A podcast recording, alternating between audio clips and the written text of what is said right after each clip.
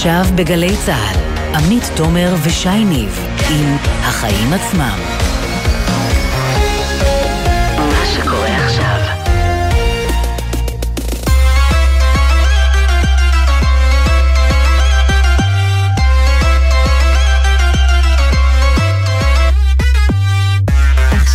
שש וארבע דקות, אתם על החיים עצמם, התוכנית הכלכלית-חברתית של גלי צה"ל, ואנחנו בעיצומו של יום כלכלי-חברתי סוער. אני עמית תומר, ואיתי באולפן שי ניב.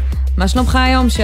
בסדר גמור, מה שלומך? Uh, תשמע, בסדר, אין ספק שיום מלא מתח, לא ברור אם מלא בדברים שאפשר לעשות תכלס, אני מדברת כמובן על מחירי הלחם, עוד דבר שמתייקר ודבר בסיסי במיוחד, כן. אבל לפחות סוף סוף הנושא הזה הפך להיות במוקד העניינים, אחרי שהחביאו אותו בזמן אה, ביקור ביידן.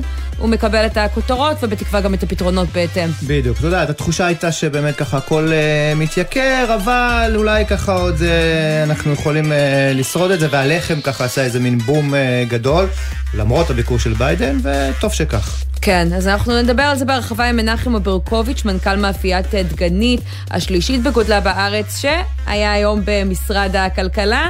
נשמע עם מה הוא חוזר משם, ועם מיכל הלפרין, שהייתה עד לפני שנה הממונה על התחרות, והיום בכלל נמצאת בהרווארד, מכירה את האינפלציה בארצות הברית שמשתוללת עוד יותר מאצלנו מקרוב. בנוסף לזה נביא גם את קולן של הצרכניות הקטנות, אלה שראו את שיתוף הפעולה בין משרד הכלכלה לרשתות הגדולות, שממש עשה להן פרסומת, ביקש מהן טובות, אבל לא בטוח שלהן הוא עושה כל כך טוב. כן, לגמרי. עוד עניינים היום בתוכנית, אה, הקמת שדה התעופה המשלים לנתב"ג שוב מתעכבת, ונראה שהפתרון עדיין לא מתקרב. יש גם את גלי החום באירופה בפינתנו מטבע חוץ, וגם איך מי שהיה בתחנות אה, המרכזיות בעכו, בנהריה, יכול להרוויח 500 שקלים. כן, ונסיים עם סערת עומר אה, אדם, שאולי יצליח אה, לשמח אה, ולהשיב היום את המעריצים ככה, לחבב אותו עם הפתרון, לתת להם כרטיס להופעה אחרת, אבל זה יעלה לו הרבה מאוד כסף. רז שכניק ינסה להבין מה זה יעשה לחשבון הבנק של הזמר. אז כמו תמיד יש לנו הרבה להספיק, אבל קודם כל שי, מה הכותרת שלך היום? כן, טוב, הכותרת שלי לא מקורית במיוחד ונוגעת איך לא ליוקר המחיה. את יודעת, אנחנו שומעים כל הזמן הכל מתייקר, הכל מתייקר, וזה לפעמים מרגיש קצת uh, מוגזם ומנופח, כי לא יכול להיות שבאמת הכל הכל מתייקר. ואת יודעת, אתמול קפצתי להביא ג'חנון לשבת ממישהי שמוכרת ג'חנון אצלה בבית, מעשה ידיה, והופ, אפילו שם מופיע שלט כזה ככה מאולתר על החלון. לקוחות יקרים, מתאריך הראשון באוגוסט, מחיר ליחידת ג'חנון, יחידת ג'חנון, יעלה 22 שקלים. תודה, צוות הג'חנון. עכשיו, ולפני כמה ימים גיליתי שגם דומינוס פיצה העלו מחירים, פתאום המשלוח התייקר בשני שקלים והפיצה התייקרה בשקל נוסף, ובקיצור... התייקרות של שלושה שקלים למגש. זאת כבר רשת מאוד גדולה, לא איזה עניין נקודתי. מאוד מאוד גדולה, ומה לעשות, חופש גדול וצריך אותם. והייתי נורא סקרן לשמוע איך הם מסבירים את זה. אז התחלתי מין צ'אט כזה, עכשיו אל תצחקי, עם המוקד של אה, דומינוס, את יודעת, באפליקציה, ואני, עכשיו, אני יודע שזה בטח איזה ילד בן 17 שבדיוק סיים כיתה י"א שמתכתב איתי. לא בטוחה למי יותר משעמם בחופש הגדול. ידעתי שתגיעי לזה.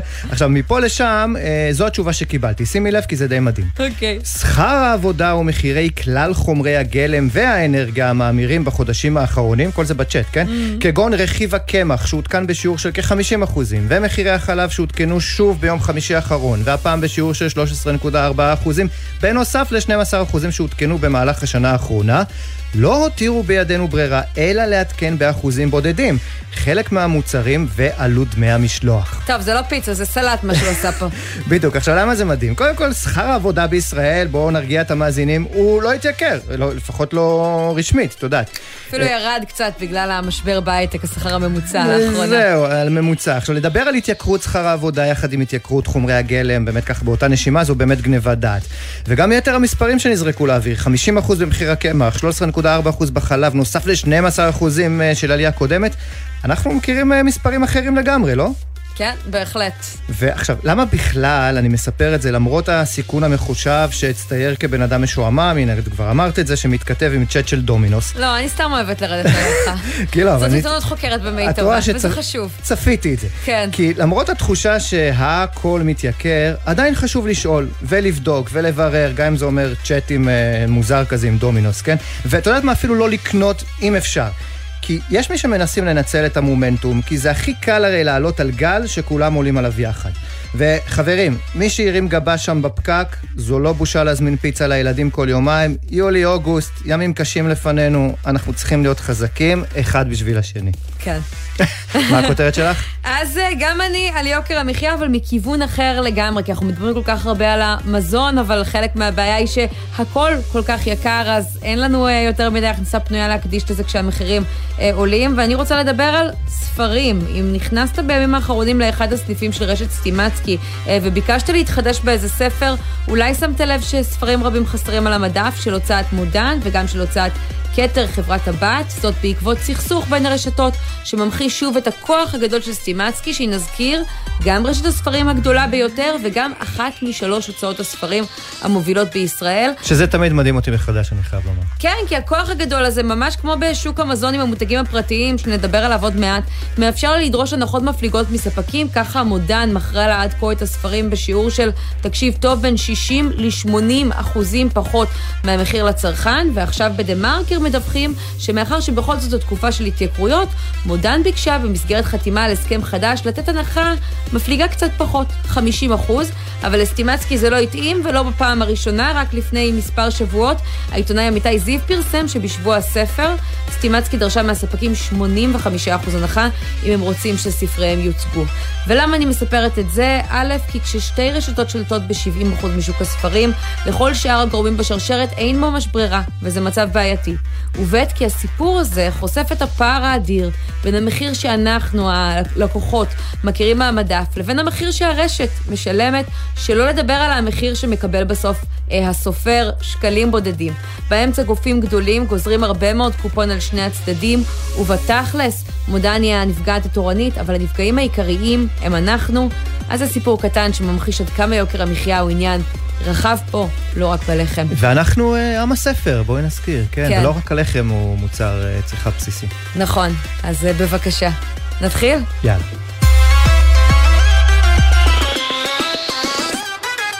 אז אנחנו פותחים איך לא עם מחירי הלחם, הכתובת על התייקרות המוצר הכי בסיסי שבפיקוח על הקיר כבר כחודשיים, אבל רק היום, אחרי שהתעריפים החדשים כבר נכנסים לתוקף, קרוב לשקל וחצי.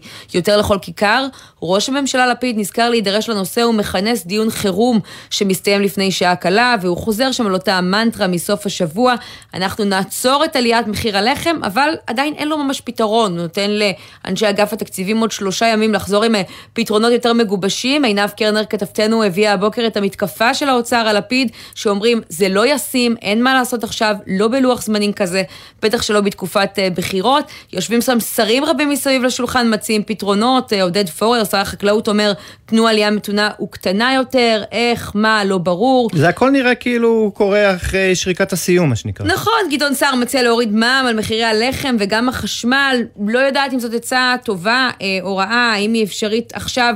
גם שאלה שאלה משפטית אה, לשר המשפטים, אבל בסופו של דבר אנחנו אה, בעיקר כרגע עם המספרים של ההתייקרות, אני אגיד שוב, כמעט שקל וחצי לכל כיכר ובלי פתרון באופק, ובואו נפנה בעניין הזה למנחם אוברקוביץ', מנכ"ל מאפיית גנית ענבר, שלום. שלום, שלום. אתה היית הבוקר אצל שרת הכלכלה, זאת פעם ראשונה שהם בכלל נפגשים איתכם מאז שהתחיל המשבר הזה, נכון? כן, כן, נכון, אה, אבל אה, כל פעם שיש העלאת מחיר, צפויה העלאת מחיר של לחם, אנחנו נפגשים בדקה ה-90 עם אה, שר הכלכלה המזדמן. מה השתנה ביחס שלהם אליכם ב-48 השעות האחרונות? כי אתם, נאמר בצורה ישירה, רודפים אחריהם כבר כמה חודשים. כן, אמרנו להם גם שהם באו אלינו קצת אחרי שהסוסים ברחו מעורבה, ואם הם היו מנהלים איתנו דיאלוג מוקדם, אז אה, היה לנו מה להגיד. מה, מה היה אפשר להגיד. לעשות כדי לצמצם את ההתייקרות הזאת ועכשיו כבר מאוחר מדי? העלאת המחיר של 36 אחוז, אם אני מתרגם אותה להעלאת מחיר אה, של ממוצע משוקלל אפקטיבי, מה נמכר בפועל, היא לא יותר מ-12-13 אחוז. הלחמים שסופגים העלאת מחיר של 36 אחוז בכלל לא נמצאים על המדף. הם מתייחסים לנתונים של 2018. רגע, תשתף אותנו קצת, מה, מה קורה האלה. בפגישה הזו הבוקר? מה דורשת המדינה? מה מה היא שמה על השולחן? המדינה לא דורשת, המדינה גילתה אה, הבנה מאוד ברורה, הייתה פגישה טובה. אה, הם באו ללמוד, באו לשמוע, הם באו מאוחר. זהו, מה זה באו מאוחר? זה לא מוזר קצת לנהל איתכם אה, משא ומתן, אם בכלל לקרוא לזה ככה, לא אחרי שהמחיר כבר ומתן. עודכן? הם לא- לא ניהלו- הם לא משא ומתן. אבל הם כן מצפים לאיזשהו לא, פתרון, ניסו לאיזשהו משהו לבקש, אולי יצירתי. תקפיאו את התייקרות הלחם גם קצת אתם, תצטרפו לרשתות המזון. אי אפשר. חבר'ה, אי אפשר להקפיא, אנחנו מקפיאים את זה כבר חודשים, אנחנו כבר פונים חודשים, כל פעם, פעם פנינו שזה היה נדרש. תראו, כל שלושה אחוז צריך לעדכן מחיר.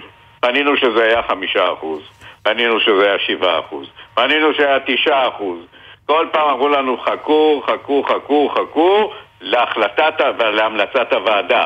כן. הגיעה המלצת הוועדה, נגמר הזמן. עכשיו, משהו מהפתרונות שראש הממשלה יאיר אה, לפיד מדבר עליהם, אם זה שיפוי למאפיות, אם זה חקיקת בזק, אם זה שינוי של הפיקוח, משהו מזה הוא פרקטי? למשל על איזשהו פיצוי ישיר כדי שאתם לא תעלו את המחיר, דיברו איתכם היום כאפשרות? מחיר עולה מחר, נקודה. Mm, כרגע פורסם האישור הסופי שעיכב את ההעלאה, כי זה לא פורסם בעיתונות, ועד שזה לא מפורסם בשני עיתונים, אנחנו לא אבל לא נשקל. ממה שידוע לך שיפוי של המאפיות, פיצוי אנחנו- עליכם של לא, ההתייקרות? איתנו לא איתנו לא ניהלו שיפוי, ואני חושב שהיה לה סמכות לנהל שיפוי. היא הייתה צריכה את הישיבות של הממשלה, של ראש הממשלה. איתנו באו ללמוד את האפשרויות. אנחנו הצגנו את האפשרויות, הצגנו פתרונות. אגב, למה אתה חושב שאין לו סמכות? המנגנון לצורך העניין לא, שעובד בתחבורה הציבורית של... שנייה רגע, של סובסידיה, של מתן בעצם אה, אה, איזשהו תמריץ אה, ישיר, זה משהו שעובד לפחות בענפים אחרים. אני חושב שזה דורש החלטות ממשלה והחלטות כנסת והחלטות מעבר, והכל מוגן היום. זה לא ככה קם, עם כל הכבוד לראש הממשלה, קם בבוקר והוא מחליט שעצרו את המדינה הדמוקרטית ומחליטים פה החלטות אד הוק. לא, זה לא קיים, יש התנהלות. ואם הם לא היו מאשרים את זה, והבינו את זה, לא, לא, לא היה ויכוח איתנו, הבינו את זה. כן. ואל תשכחו שתמיד יש גם בג"ץ ש- שאז היו מושכים את זה בעוד שבוע או שבועיים. אה, אנג'ל וברמן הגישו כבר לפני שלושה שבועות או חודש את הבג"ץ. נכון, אבל בינתיים אה, דה פקטו אה, רשתות המזון מסכימות בעצם להרים את הכפפה והן דוחות בשבועיים את ההתייקרות, ארבע הרשתות הגדולות בישראל. כן, הן עושות את זה יפה על חשבוננו. זה על חשבונכם? זה מה שאני רוצה לשאול. אה, הסיסמאות, הסיסמאות האלה יוצאות על חשבון המאפיות? למה על חשבון המאפיות? אותם. סופרים כבר אמרו לך... פר... אני קראתי שרמי לוי פרסם שהוא יכול להרוויח כסף גם אם הוא משאיר את המחיר הזה. אני לא יכול להרוויח כסף אם אני משאיר את המחיר הזה. לא, אבל- זה- זה אומר רגע, שהוא אבל זו סופר. השאלה שלי. הפופוליזם הזה של שקל, לחם בשקל ועל חשבון המאפיות. אבל מנחם, בסופו של דבר כשאתה מדבר עם אותם אה, סופרים, הם מבקשים ממך עכשיו הנחות יותר גדולות, אולי תספר לנו איזה הנחות אתה נותן להם בשגרה, כי הרי אתה לא משלם להם את המחיר המלא, הן לא מוכנות, סליחה, לשלם אותו לך, את המחיר המלא לקמעונאי, אולי בגלל זה הרווחים שלהם גבוהים. אני לא צריך מהם שום דבר לשנות את הסטטוס קוו שקיים. יש העלאת מחיר, שהם יכבדו את העלאת מחיר וישמרו לעצמם את ההנחות הקיימות. לא נכנסתי איתם למשא ומתן כל זמן שלא היה לי הצו ביד והאישור לנהל, אה, לעדכן מחיר. לפני שלוש דקות הגיע אליי האישור והמפקחת על המחירים שמאושר לנו והצו פורסם בשני עיתונים ולכן המחירים בבוקר יעלו. מנחם, אה, אני רוצה לשאול אותך לקראת סיום, אתם הודעתם המאפיות בשבועות האחרונים על עליית מוצרי הלחם הלא מפוקחים, ואמרתם המדינה לא נותנת לנו להרוויח על המפוקחים, אנחנו מפסידים, אנחנו צריכים לסבסד את זה ממקומות אחרים. האם עכשיו משהו בתעריף של המחירים הלא מפוקחים צפוי להשתנות, או שההעלאה בהם קורית ללא קשר? אנחנו יצאנו למהלך, ואני אמרתי את זה גם בריאיון איתך, של ניהול משא ומתן עם הלקוחות שלנו Mm-hmm. על המוצרים הלא מפוקחים, כי גם הם התייקרו. כשמסתכלים על הסל הכולל, אנחנו לא חיים רק מהמוצרים המפוקחים, אנחנו מתקיימים גם ממוצרים אחרים. זה כמובן לא יספוג העלאות של 10, 12 או 13 אחוז, אבל בוודאי זה יעודכן ב-2, 3, 4, 5 אחוז. תשמע... לאזן את ההוצאות שלנו. במגזר החרדי ראינו לפחות בעבר אה, שמוכרים את הלחם האחיד במחיר אה, מוזל יותר. זו הוכחה מבחינתך לזה שלא צריך פיקוח? זה הרשתות שיווק במגזר החרדי סופגות חלק מהמרווחים, כן. זה האינטרס שלהם. אני, אני, אני, אנחנו, שאלתם אותי שאלות בפעמים הקרובות, אמרנו לכם, שמתייחסים למחירים של המוצרים בפיקוח, המאפיות לא מקבלות, מוכר, המחיר שהן מוכרות לקמעונאי הוא, הוא אפילו פחות מ-50% מהמחיר שהלחם מגיע למדף של הלקוח. לצרכן. כן, שורה תחתונה, אתם מעלים מחר את המחירים, רשתות המזון יעשו מה שיעשו, אבל בסוף נראה שאלה אם הממשלה תשלוף את השפן מהכובע, ההתייקרות הזאת תגיע בקרוב לכיס שלנו. מנחם אוברקוביץ', מנכ"ל מאפיית גנית ענבר, תודה רבה ששוחחת איתנו. בבקשה, הכל טוב. ועכשיו אנחנו לבן נצר, עורך החיים עצמם, שלום. שלום עמית, שלום שי, מה העניינים? ובן, בינתיים אה, בזמן שארבעת הרשתות הגדולות, נגיד אה, שופרסל, רמי לוי, יוחננו וויקטורי, מודיעות שהן יספגו אה, את ההתייקרות, הגופים הגדולים והחזקים ביותר, זה אמנם גורם לנו לענות לשבועיים, אבל זה עלול לעשות פגיעה ארוכת טווח דווקא בשחקנים הקטנים בשוק הזה. זהו, בהחלט. התחלנו כבר לשמוע, צריך לומר, עמית, גם את הרשתות האלה הכריזו את זה ביחד עם משרד הכלכלה, דבר שגם מוביל אה, לא מעט ביקורת על השיתוף פעולה בין החברות המסחריות אה, למשרד עצמו. ההכרזות האלה באמת אה, גובו ככה בהודעות החגיגיות, ובסופו של דבר הם לא השאירו ברירה להרבה מהמתחרות. המתחרות הקטנות, הצרכניות, המיני-מרקטים השכונתיים. צריך לומר, זה גם רשתות קטנות, הרבה פעמים שהמוצרי לחם נקנים שם, מוצרים טריים, קונים אותם בבקרים, ומה שהם אומרים לנו, דיברנו עם כמה וכמה מהם, שפשוט המצב הזה שהרשתות הגדולות מעלות את ה... משאירות, סליחה, את המחירים, לא, לא נותנת להם את המרווח, בסופו של דבר אה, הם קונים את זה ביותר כסף, יש להם פחות אה, כוח קנייה. למשל, כמו יפה, היא מהמכולת של היישוב ניר חן, זה יישוב קטן בחבל לכיש, היא מספרת שכעסק קטן קשה לה למנוע את ההתייקרויות. אנחנו נאלץ להעלות את המחירים, אין לנו ברירה. אנחנו, המכולות הקטנות, לא נוכל לספוג את זה. גם ככה הרווח שלנו בלחמים הוא חמישה אחוזים פחות או יותר. במכולת נהוג, במושב, שבן אדם רושם ומשלם פעם בחודש. אז מבחינתי, אני את הלחם הזה כבר שילמתי, את המע"מ כבר שילמתי, את הכסף אני רואה רק שוטף 30. אז אין לנו לאיפה לברוח. זה חמור מאוד שמעלים את הלחם, זה לא מוצדק, ויש הרבה הרבה הרבה חברות שאני מרגישה שמנצלות את זה.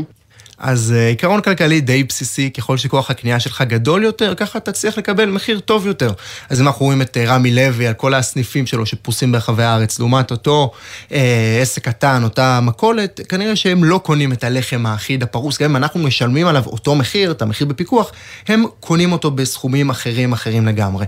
למשל, גם יחזקאל, הוא יש לו צרכנייה בשם זולקן בשכונת סנדריה בירושלים, הוא אומר שלא תהיה לו ברירה אלא להעלות מחירים. אם המאפיות כרגע יודיעו שהם מעלים את המחיר הלחם בפיקוח כמו שהמדינה מרשה להם, אין ספק שזה חייב להתגלגל על הצרכן. הצרכניות כבר אין להם מאיפה לספוג את זה. הצרכניות כבר גם היום ספגו ברווחיות והגיעו לקו אדום, קו אפס. ללא קשר מפתיע אותי כל הנושא שרמי לוי מגיע בצדקות ועוד כל מיני רשתות שמודיעים על הציבור איזשהו כאילו אנחנו כרגע בשבועיים הקרובים לא נעלה את מחיר הלחם בפיקוח וכל הדברים האלה. חשוב לציין שהמאפיות כרגע לא הודיעו על שום עליית מחיר. לא ברמן ולא דוידוביץ' ולא כל המאפיות. זאת אומרת, המאפיות כרגע עדיין לא הודיעו על עליית מחיר. אף אחד לא יוכל לספוג את זה על עצמו, זה ברור ובצער רב. טוב, שמענו ממנחם ממאפיית דגנית שהנה המאפיות אה, עושות את זה היום, אבל תגיד, בסופו של דבר, בן הרי זו תחרות. רמי לוי ואחרים גם בשגרה יכולים לתמחר את הלחם בכמה שהם רוצים, אז למי אותם אה, בעלי מכולות מפנים את האצבע המאשימה? זהו, אז צריך לומר, אולי הריטואל הקבוע גם בתקופת בחירות, אבל אה, לא רק, הם מפנים את האצבע המאשימה לממשלה. למשל, אה, שאול ממינימרקט אה, מנצור ובניו בפתח תקווה, הוא לא מדבר על המלחמה באוקראינה, לא על הפקק בנמלים שככה לאט לאט משתפר, אבל עדיין בהחלט עשה פה לא מעט נזק, הוא מדבר על הממשלה. בואו נשמע מה שהוא אמר לנו.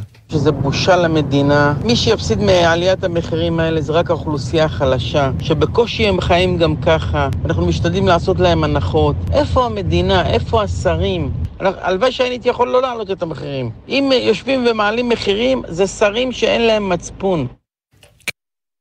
יש יש גם מי שהחליטו, בין אני מבין, לנצל את המצב והסערה הציבורית. זהו, שי, זה כמו קצת את העוף בשקל המפורסם של uh, רמי לוי, אז uh, במקרה הזה רשת uh, מחסני השוק, היא הודיעה כבר שהיא תמכור לחם אחיד פרוס בשקל אחד בלבד, אז באמת עם זה שוחחנו עם אילן סרוסי, הוא סמנכ"ל הסחר של החברה. כרגע המבצע נפתח למספר ימים, לקראת יום רביעי אנחנו נקבל החלטה אם להמשיך אותו ואם כן לכמה זמן. השבוע נוריד טיפה אה, מתקציב הפרסום שלנו. אה, את הכסף הזה אנחנו נקצה לטובת ההטבה במחיר הלחם. רווחי הוא בטוח לא, הוא בא מהמקום החברתי. טוב, צריך להגיד, לא רק מהמקום החברתי, אנחנו מכירים שרשתות מזון, אם הזכרת את העוף בשקל, הרבה פעמים אה, מתמחרות איזה מוצר במחיר מאוד זול כדי למשוך אותנו להיכנס אל הסופר, בתקווה שניקח עוד כמה אה, דברים ככה לעגלה, ואז זה כבר יצא להם אה, משתלם, כלומר אין פה רק... פילנטרופיה ועדיין פתרון למי שצורך את הלחם המפוקח ויש לו אה, סניף של הרשת הזאת ליד הבית לפחות לימים הקרובים. זהו, פילנטרופיה לא רואים, גם, אבל אה, לא רק, צריך לזכור בסופו של דבר המטרה היא להביא אותנו הצרכנים, אבל צריך גם אה, לומר שגם, צריך בסופו של דבר לזכור, ההכרזות של הרשתות הגדולות, גם הלחם בשקל הזה בסופו של דבר זה לא מה שיעזור לצרכנייה או למינימרקט הקטן שנמצא ליד הבית שלי או שלכם, עמית ושי. בן נצר, תודה רבה. תודה לכם. נתראה בצד השני של הקונטרול. כמו תמיד. ואיתנו עכשיו, מיכל אלפרין, שלום. שלום רב. עד לפני שנה ראש רשות התחרות, והיום את מצטרפת אלינו אה, לארצות הברית, עברת של שם לאוניברסיטת אה, הרווארד, ואת בעצם אה, מכירה את האינפלציה, הם אומרים אה, אצלנו הצרה היא חצי צרה, אז את הצרה המלאה מקרוב. נכון, באמת בארצות הברית חווים היום שיעורי אינפלציה שהם יותר מאשר כפולים מאשר בישראל, אז אה, באמת אה, מורגש הרבה יותר בכיס של כל צרכן. ובכלכלה באופן כללי. כן, ניתן את המספר, את יודעת, בזמן אה, ביקור ביידן דיברנו רבות על איך ככה החביאו אצלנו את ההודעה על התייקרות הלחם, אבל גם אצלכם ביידן חוטף בשורות לא פשוטות, האינפלציה כבר מגיעה ליותר מתשעה אחוזים, זה נשמע מספר מפחיד ומאיים. איך מרגישים אותו בחיי היום-יום? איך הוא בא לידי ביטוי אצלכם? נכון, זה באמת מספר מאוד משמעותי, ובחיי היום-יום כל צרכן פשוט רואה את ההתייקרויות לנגד עיניו. אה, תמיד המספר הרגיש ביותר עבור האמריקאים זה מחירי הדלק, והם עוקבים אחריו מקרוב, ומחירי הדלק עולים.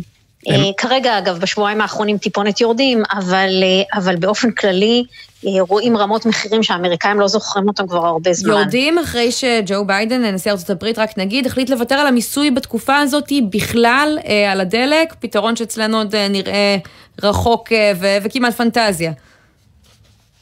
גם זה, גם אה, חברות הנפט האמריקאיות פועלות במלוא הקיטור ובמלוא התפוקה כדי להגביר את התפוקה למקסימום, וזה מתחיל, מתחיל להשפיע. אז בהחלט רואים ירידה, אבל אף אחד לא מתיימר לדעת לאן הדברים פונים מכאן, אה, ולחזות לאן תלך הכלכלה, זה מלאכה שגדולי הכלכלנים פה בארצות הברית אה, לא מתיימרים לעשות והם במבוכה גדולה. את יודעת, אנחנו יודעים שבתקופות של אה, רווחה כלכלית, אחד האפקטים הנלווים הוא בעצם עליית מחירים. כלומר, ללא המלחמה באוקראינה, היינו רואים לדעתך עליות סבירות, נסבלות יחסית? אני חושבת שיש פה הצטרפות של כמה גורמים. קודם כל, ובראש ובראשונה צריך לזכור שמשבר הקורונה ומגפת הקורונה הביאו גלי הדף שאנחנו סופגים אותם עד היום. הבעיות בשרשרות האספקה, בסין היו עד לא מזמן סגרים הרמטיים, אה, כל הדברים האלה מאוד השפיעו על יכולות של אספקת, אה, אספקת מוצרים ושיבשו לחלוטין את הכלכלה, אז חלק מהאפקטים אנחנו רואים היום. אז באה המלחמה באוקראינה וכמובן לא הוסיפה שום דבר טוב, אנחנו רואים קשיים באספקת מזון, שאוקראינה ורוסיה הן ספקיות מאוד משמעותיות לחלק מהמדינות, כולל מדינות, אה, כולל ישראל, כולל מצרים, מדינות, אה, מדינות האזור שלנו, אה, וכמובן משבר האנרגיה שהתלווה למלחמה עם, למלחמה עם אוקראינה. אז כל אלה הם כולם מאוד מאוד משפיעים על האינפלציה. ומיכל, הממשלה פה אוהבת להגיד, אצלנו האינפלציה היא רק קצת יותר מארבעה אחוזים, חצי ממה שאנחנו רואים בהרבה מאוד מקומות בעולם, כולל ארה"ב, ובכל זאת גם אצלנו נושא יוקר המחיה, הנה, על בראש סדר היום, פותח תוכניות מהדורות אה, חדשות, אה, וחלק מהסיבה היא שאצלנו יותר יקר אה, מראש. אז כמי שעשתה את המעבר הזה השנה, אני רוצה לשאול אותך, יוקר המחיה עכשיו שם, משתולל להערכתך כמו אה, פה? אה, האם באמת אנחנו ככה אה, במצב אה, טוב יותר, או שהנתוני פתיחה שלנו פשוט קרויים יותר מראש, ולכן זה פשוט מתקזז? אז אני חושבת שהדיון בשאלה של איך להשוות בין ארצות הברית לישראל הוא דיון מאוד מאוד מורכב. האינפלציה מכה בארצות הברית בצורה הרבה יותר קשה ממה שהיא מכה בישראל, ו- ובזה הממשלה צודקת לגמרי. ישראל יחסית מוגנת גם ברמת אה, אה, אספקת האנרגיה שלה אה, וגם ברמת, ברמת האינפלציה הכללית. כמה פרמטרים ישראל במצב הרבה הרבה יותר טוב ממדינות אחרות. מצד שני, אנחנו יודעים, יש לישראל בעיית יוקר, יוקר מחיה בסיסית, יש לה בעיה של ריכוזיות בסיסית, ועל רקע זה תופעות כמו אינפלציה יכולות מאוד להתעצם אם לא ישלטו בהן. כן. אז שני הדברים נכונים בעת ובעונה אחת. אנחנו דיברנו כאן קודם על uh, מחירי הלחם, ואני זוכר ככה לפני משהו כמו uh, uh, שנה וחצי, אפילו פחות, uh, uh, רשות התחרות uh, בראשותך קבע שמחיר הלחם המפוקח בישראל גבוה משמעותית ביחס לעלויות הייצור בפועל. Uh, איך הגעתם למסקנה הזו אז? נכון. מה, קודם כל צריך לזכור מה שהיה אז, היה אז, מאז קרו כל מיני דברים, וקשה לי להעריך על מה, מה היו התמורות שאירעו בשנה האחרונה כשאני הייתי, כשאני פה בהרווארד. ועדיין המאפיות, אני צריך לומר, הן אותן uh, מאפיות, וגם אז הם נכון. אמרו שהמחיר הוא המחיר הריאלי. ואפילו נכון, ביקשו להעלות אותו גם באותה, באותה תקופה. נכון מאוד, נכון. אז לפני שנה לפחות, כשהכרתי את העובדות, מה שהדליק את כל הנורות האדומות היה מכרז שערכה, שערך צה"ל, שבמסגרתו הם קיבלו אספקה של לחם במחירים נמוכים בהרבה מהמחירים המפוקחים. כלומר, זה הוכיח לטענתכם שאפשר למכור את הלחם עוד יותר בזול, כלומר, אולי המחיר המפוקח הוא לא נמוך מדי כמו שאנחנו שומעים היום, אלא אפילו גבוה מדי, שוב, נכון ללפני העליות בתשומות. נכון ללפני שנה ראינו שצה"ל מקבל בעשרות אחוזים פחות, מהמח... עשרות אחוזים פחות, לא, לא בשוליים, עשרות אחוזים פחות מהמחיר המפוקח.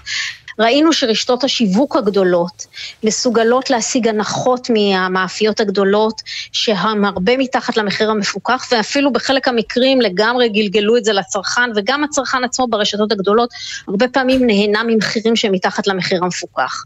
אז כשאתה רואה תמונה כזאת מתבקשת השאלה למה, למה המחיר המפוקח כל כך גבוה. בשעתו אנחנו המלצנו או לפתוח את המחיר המפוקח ולהוריד אותו בצורה משמעותית או לבטל את הפיקוח לחלוטין.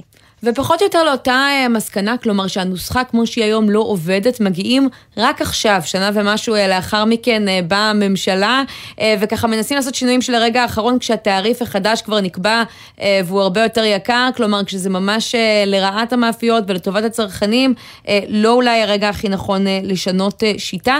איך ההמלצות שלכם התקבלו אז? אמ, בשעתו ההמלצות נדונו גם על ידי משרד הכלכלה וגם על ידי משרד האוצר. אני חושבת שתחושתו הבסיסית של משרד האוצר הייתה שצריך לבטל את הפיקוח, ותחושתו הבסיסית של משרד הכלכלה היה שצריך לבדוק את הפיקוח, את מודל הפיקוח מחדש, היו להם ניואנסים בעניין הזה, ובסופו של דבר, לפחות בשעה שאני עזבתי את רשות התחרות, אה, הנושא הזה לא התקדם, ומחיר הלחם נמכר באמת במחירים, אה, במחירים גבוהים. כן, עד שזאת אה, לא... כל זה, שוב אני אומרת, נכון ללפני שנה. כלומר, לא קרה לא זה ולא זה. כלומר, המחיר לא ירד וגם לא הוסר הפיקוח. עד שלא נהיה הרגע האחרון, ואז צריך נכון. להתמודד עם העליות. מיכל, אני רוצה לשאול אותך לסיום, ככה, המעבר הזה אפשר לך להכיר מקרוב עוד כלכלה, את ארה"ב, בתקופה של עליות מחירים, בתור מי שהייתה ממונה באיזשהו מקום על המלחמה ביוקר המחיה פה, על התחרות. יש משהו שלמדת שם שאת אומרת, וואלה, צריך לייבא לפה, שיכול להוריד את יוקר המחיה, ואנחנו לא עושים עדיין. הדבר... הדבר העיקרי שלמדתי זה שרשויות תחרות בכל העולם, ולא רק בישראל, אה, נמצאות בלחץ מאוד מאוד גדול מצד הממשלות שלהם לנסות לפתור את בעיית יוקר המחיה. והבעיה הזאת הרבה יותר משותפת לכל העולם ממה שנדמה לנו, ורשויות תחרות נמצאות בלחץ מאוד מאוד גדול להפחית את הריכוזיות בהרבה מאוד שווקים, גם בארצות הברית הגדולה, שאנחנו מתייחסים אליה ככלכלה הרבה יותר מפותחת מאיתנו ועם יוקר מחיה הרבה יותר נמוך, אנחנו מוצאים תעשיות שיש בהן ריכוזיות מאוד מאוד גבוהה, בין אם זה תחליפי חלב לתינוקות, ובין אם זה תעשיית הבשר, ותעשיות נוספות, פתאום אנחנו מגלים שיש ריכוזיות רבה מאוד, ורשויות תחרות נמצאות תחת לחץ מאוד מאוד גדול.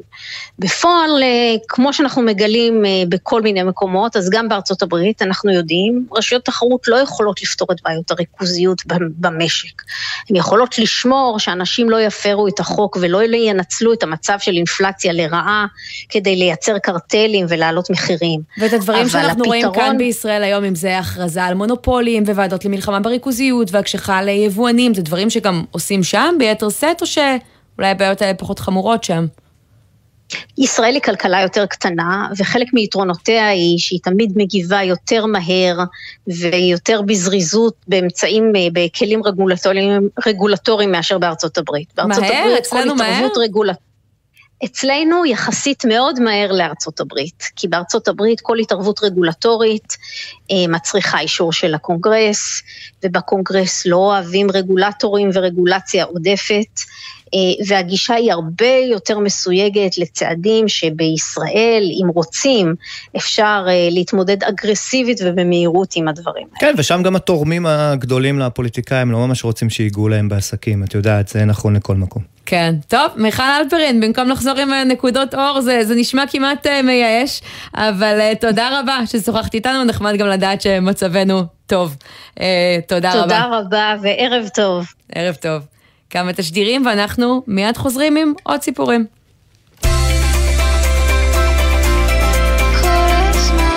גלי צה"ל, יותר מ-70 שנות שידור ציבורי.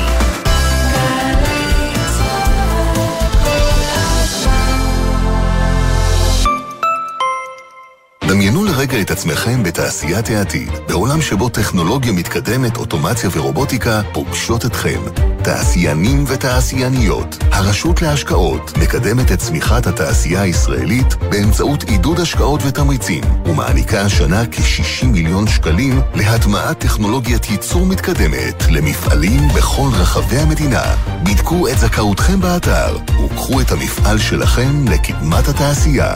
משרד הכלכלה והתעשייה, מובילים כלכלה אנושית. קרמן בפארק, עיריית תל אביב-יפו והאופרה הישראלית בהפקת הענק של הקיץ, עם המאסטרו דן אטינגר, המנצח על האופרה של ביזה, עם יותר מ-200 זמרים, נגנים ורקדנים, בחגיגה צבעונית וסוערת. 18 באוגוסט, גני יהושע, תל אביב-יפו. הכניסה חופשית, אל תחמיצו. חוזקים לעולם! עוד כשנכתבות השורות ומתחילות החזרות. כשמכוונים את הכלים, פסנתר, בס, כינורות, השחקנים נושמים עמוק, והרקדניות במתיחות. כשהמצלמות מצלמות, וכולם ישובים בכיסאות, זה מרגש. משרד התרבות והספורט מזמין אתכם להגיע להתרגש מכל מה שיש לתרבות הישראלית להציע. תרבות ישראלית, כל הסיבות להתרגש.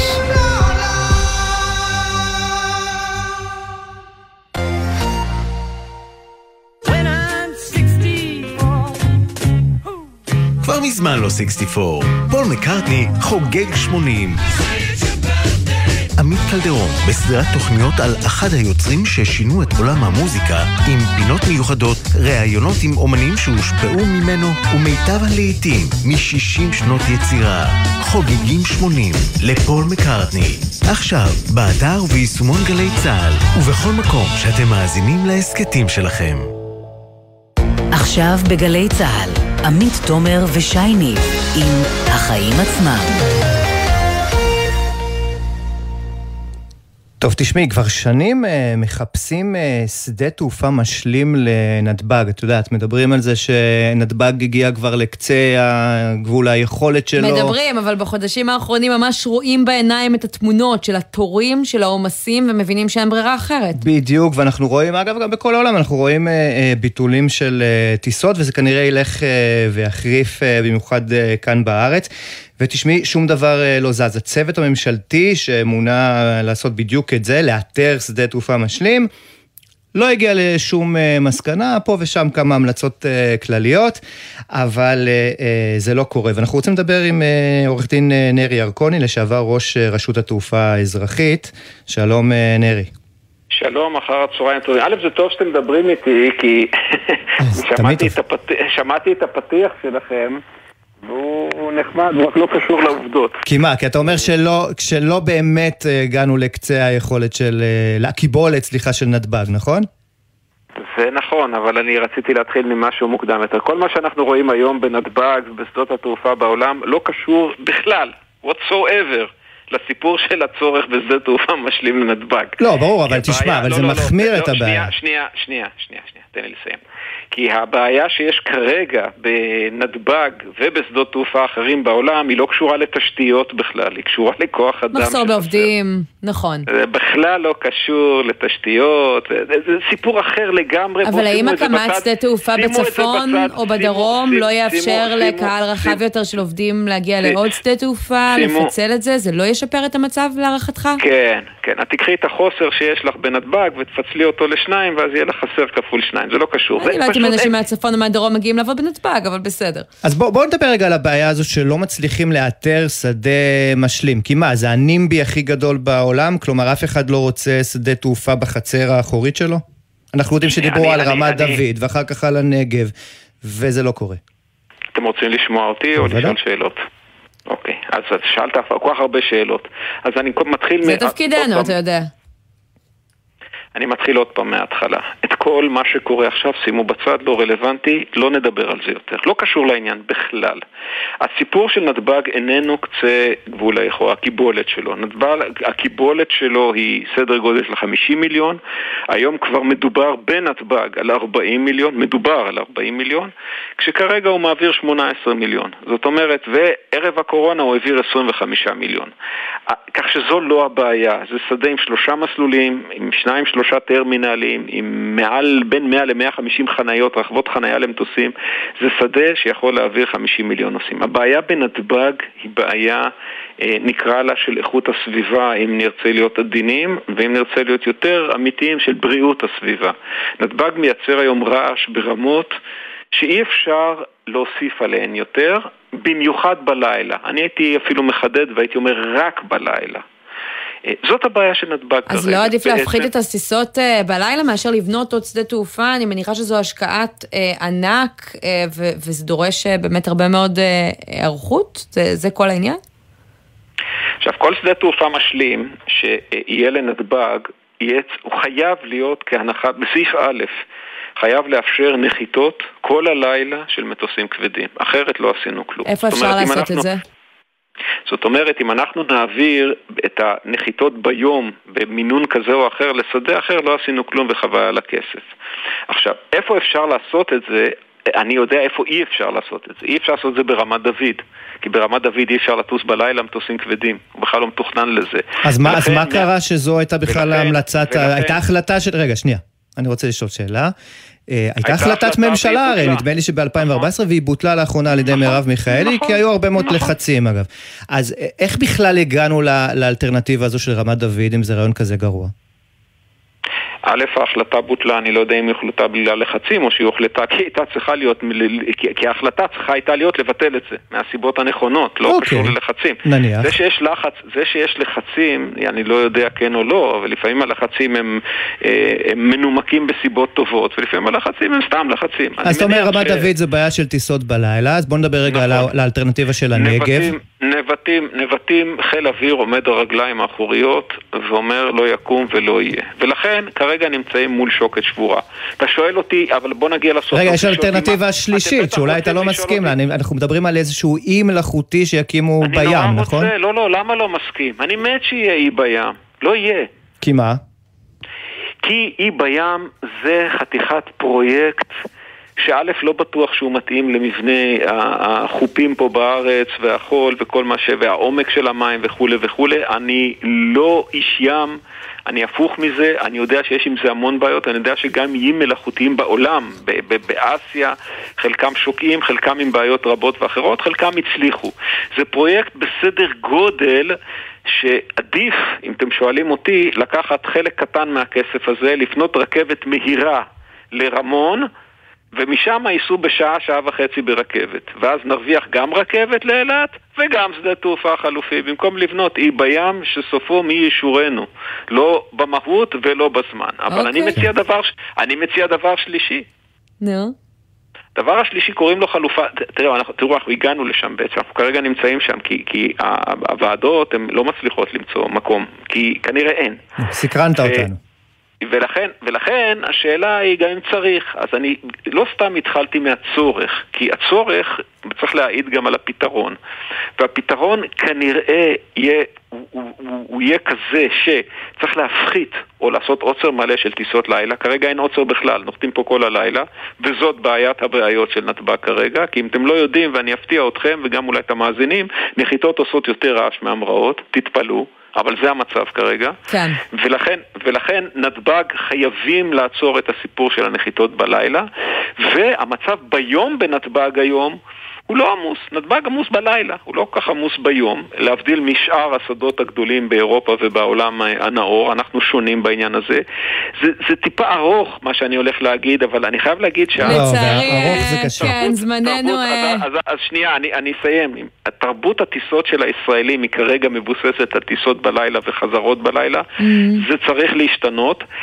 הפתרון הזה שנקרא חלופת האפס, קרי להישאר עם נתב"ג והקיבולת שם תעלה ותעלה בשעות היום ולא בלילה, בלילה, התוצאה שלה תהיה כנראה עליית מחירי הטיסות. אין ברירה. כן, המחירי טיסות הגיעו, הגיעו... לא, אנחנו לא ממש בעד. אנחנו לא, לא, לא, לא מתים על הרעיון שלך, כן, אנחנו חייבים לומר. עוד פעם, עוד פעם, מחירי הטיסות היום לא קשורים לבעיה הזאת, הם מסיבות אחרות. בואו, אוקיי. תפרידו את המצב של היום אז אולי נדבר עליהם בפעם אחרת, אבל זמננו נגמר.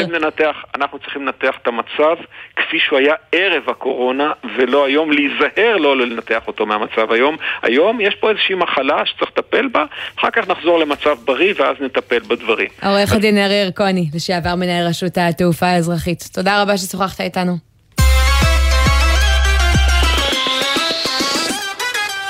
ועכשיו אנחנו לגל החום, אנחנו מרגישים אותו כאן אצלנו, אבל בעולם הוא ממש קטלני. אה, ועומר אה, עזרן, אה, כתבת חדשות החוץ שלנו, בפינתנו מטבע חוץ, מביאה את הנתונים וגם איך מתמודדים עם זה אצלנו, לפני שזה יהפוך לבעיה קטלנית גם כאן. שלום עומר.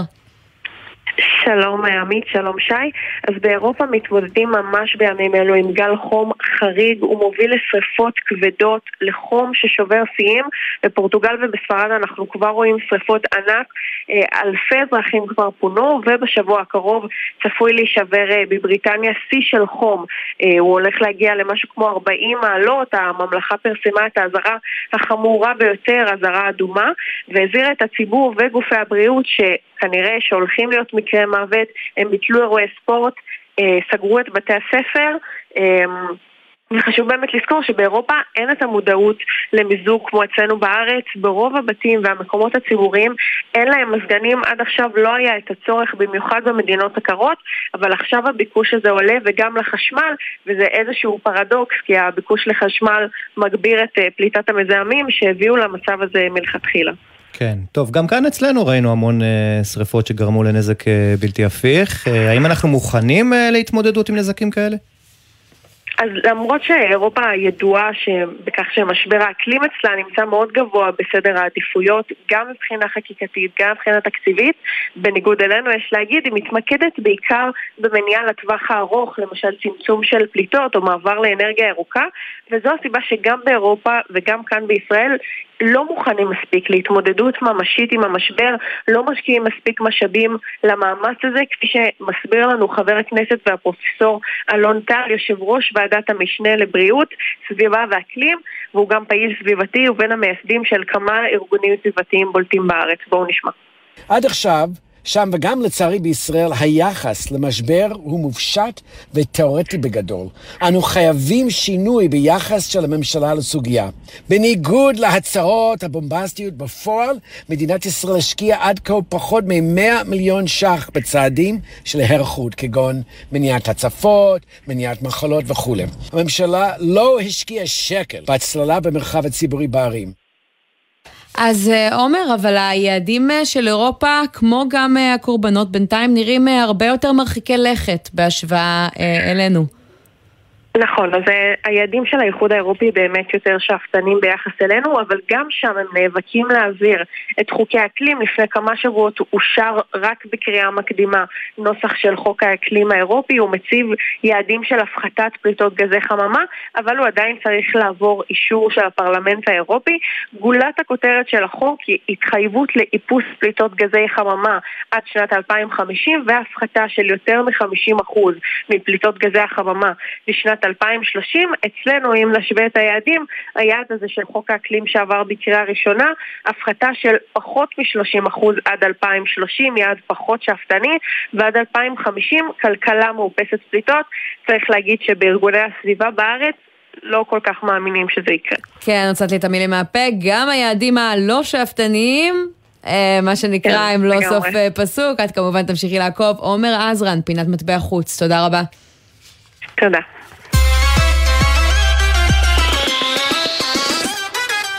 עכשיו אנחנו uh, לסיפור מעניין לתושבי הצפון שלנו, מאזור חיפה, נהריה, עכו. אם אתם נוסעים בתחבורה הציבורית ומשתמשים בשירותי התחנות המרכזיות באזור, יכול להיות שמגיע לכם פיצוי בגובה של 500 שקלים.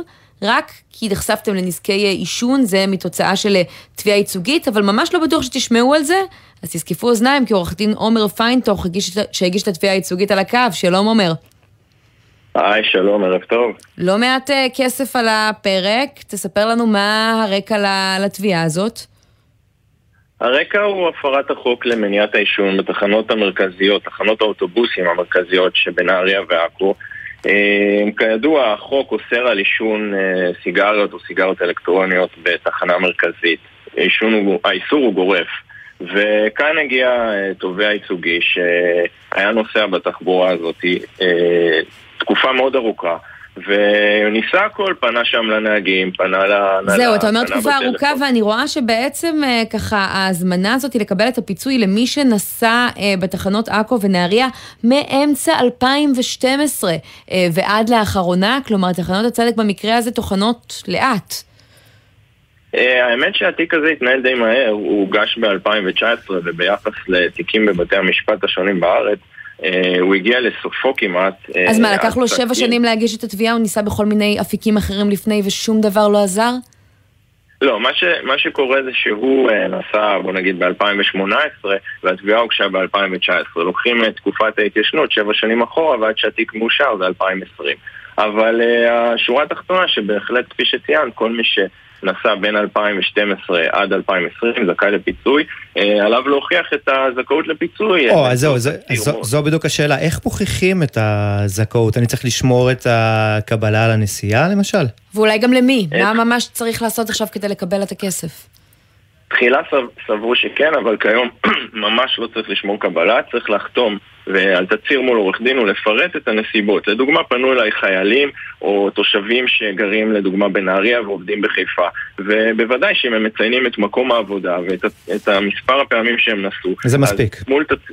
כן, זה מספיק. כך גם חייל בשירות סדיר שפנה אליו וסיפר לי שהוא חלף בתחנת נהריה ב... תקופה מאוד ארוכה בשירותו הסדיר, אה, והפריע לו העישון, הוא זכאי לפיצוי עבור כל ביקור, וחשוב להדגיש עבור כל ביקור. 500 שקלים עבור כל ביקור וביקור, כלומר זה יכול להגיע גם לאלפי שקלים לבן אדם. כן, כרגע זאת ההחלטה עבור כל ביקור.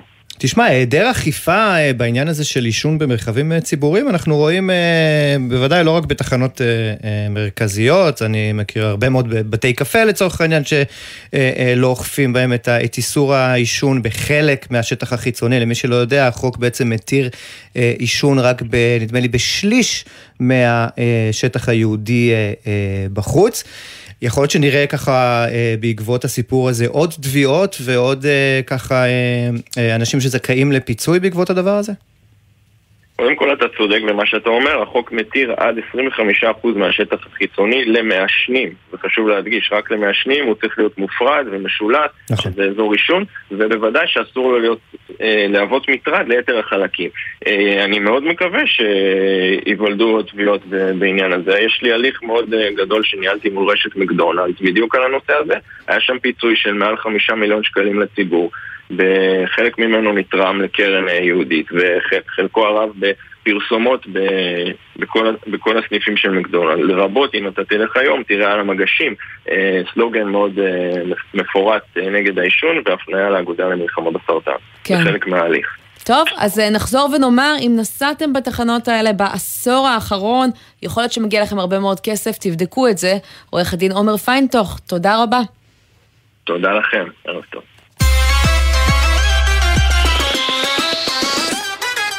ומסיימים עם סערת עומר אדם, שמגיעה היום אה, לסיום 58 דקות תמורת 1,500 שקלים. זה מה שאנשים שהגיעו להופעה בפארק הירקון אה, טענו שהם אה, שילמו, ולתחושתם שילמו לחינם, ועכשיו עומר אדם מזמין אותם להופעה על חשבונו. ולא, זה יעלה מאוד, הרבה מאוד כסף.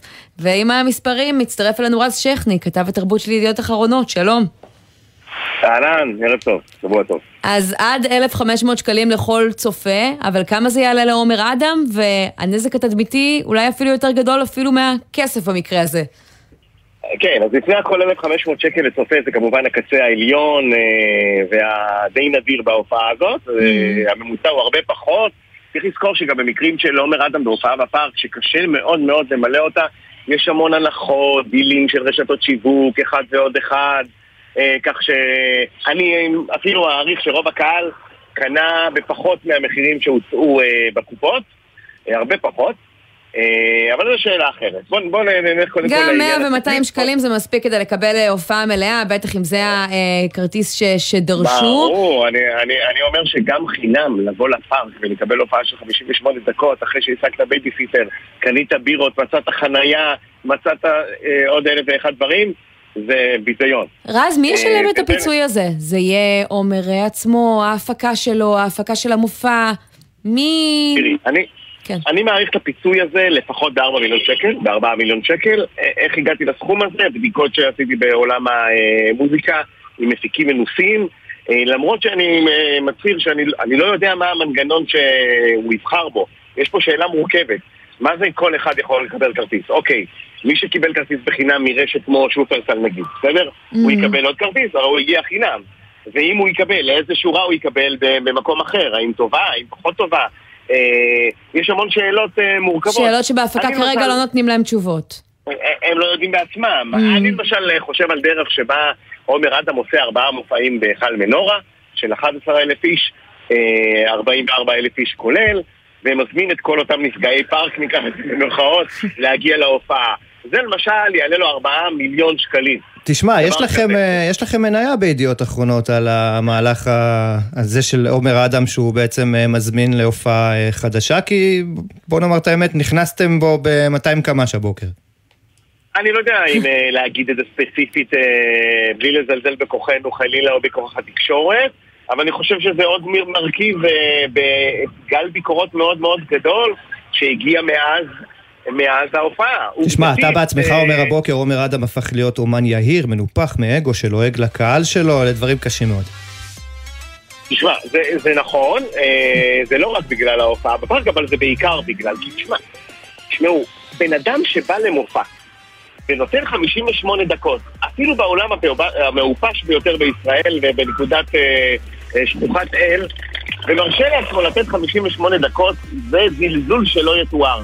זה לא קורה בשום מופע מוזיקלי, לא, על אחת כן. כמה וכמה בבמה הכי מפוארת שהמוזיקה הישראלית, הכי יוקרתית שיכולה לתת לך מול קהל. כן, זה-. זה איחור שעולה הרבה מאוד כסף עכשיו. כתב התרבות של ידיעות אחרונות, פשוט נגמר לנו הזמן, אבל תודה רבה ששוחחת. איתנו, ויש אנשים לכם. שבשבילם הכרטיס הזה יהיה שווה אפילו יותר מהפיצוי של מאות שקלים לתחנה המרכזית.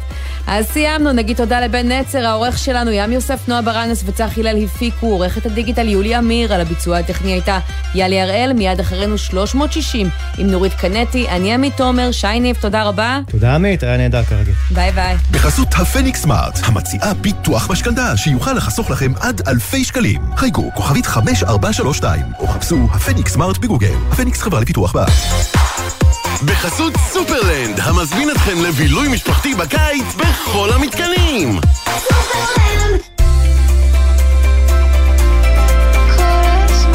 גלי צה"ל, יותר מ-70 שנות שידור ציבורי.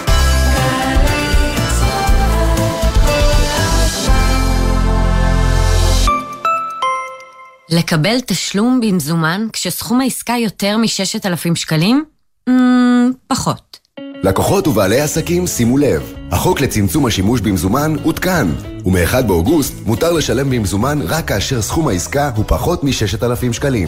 למידע ייכנסו לאתר רשות המיסים. תיקנים, נמלים, הדברה, רק אם אין ברירה. אבל קודם חשוב לזכור, החוק אוסר להדביר לצורך מניעה. מדבירים רק אם זוהו מזיקים ולא הועילו אמצעים אחרים.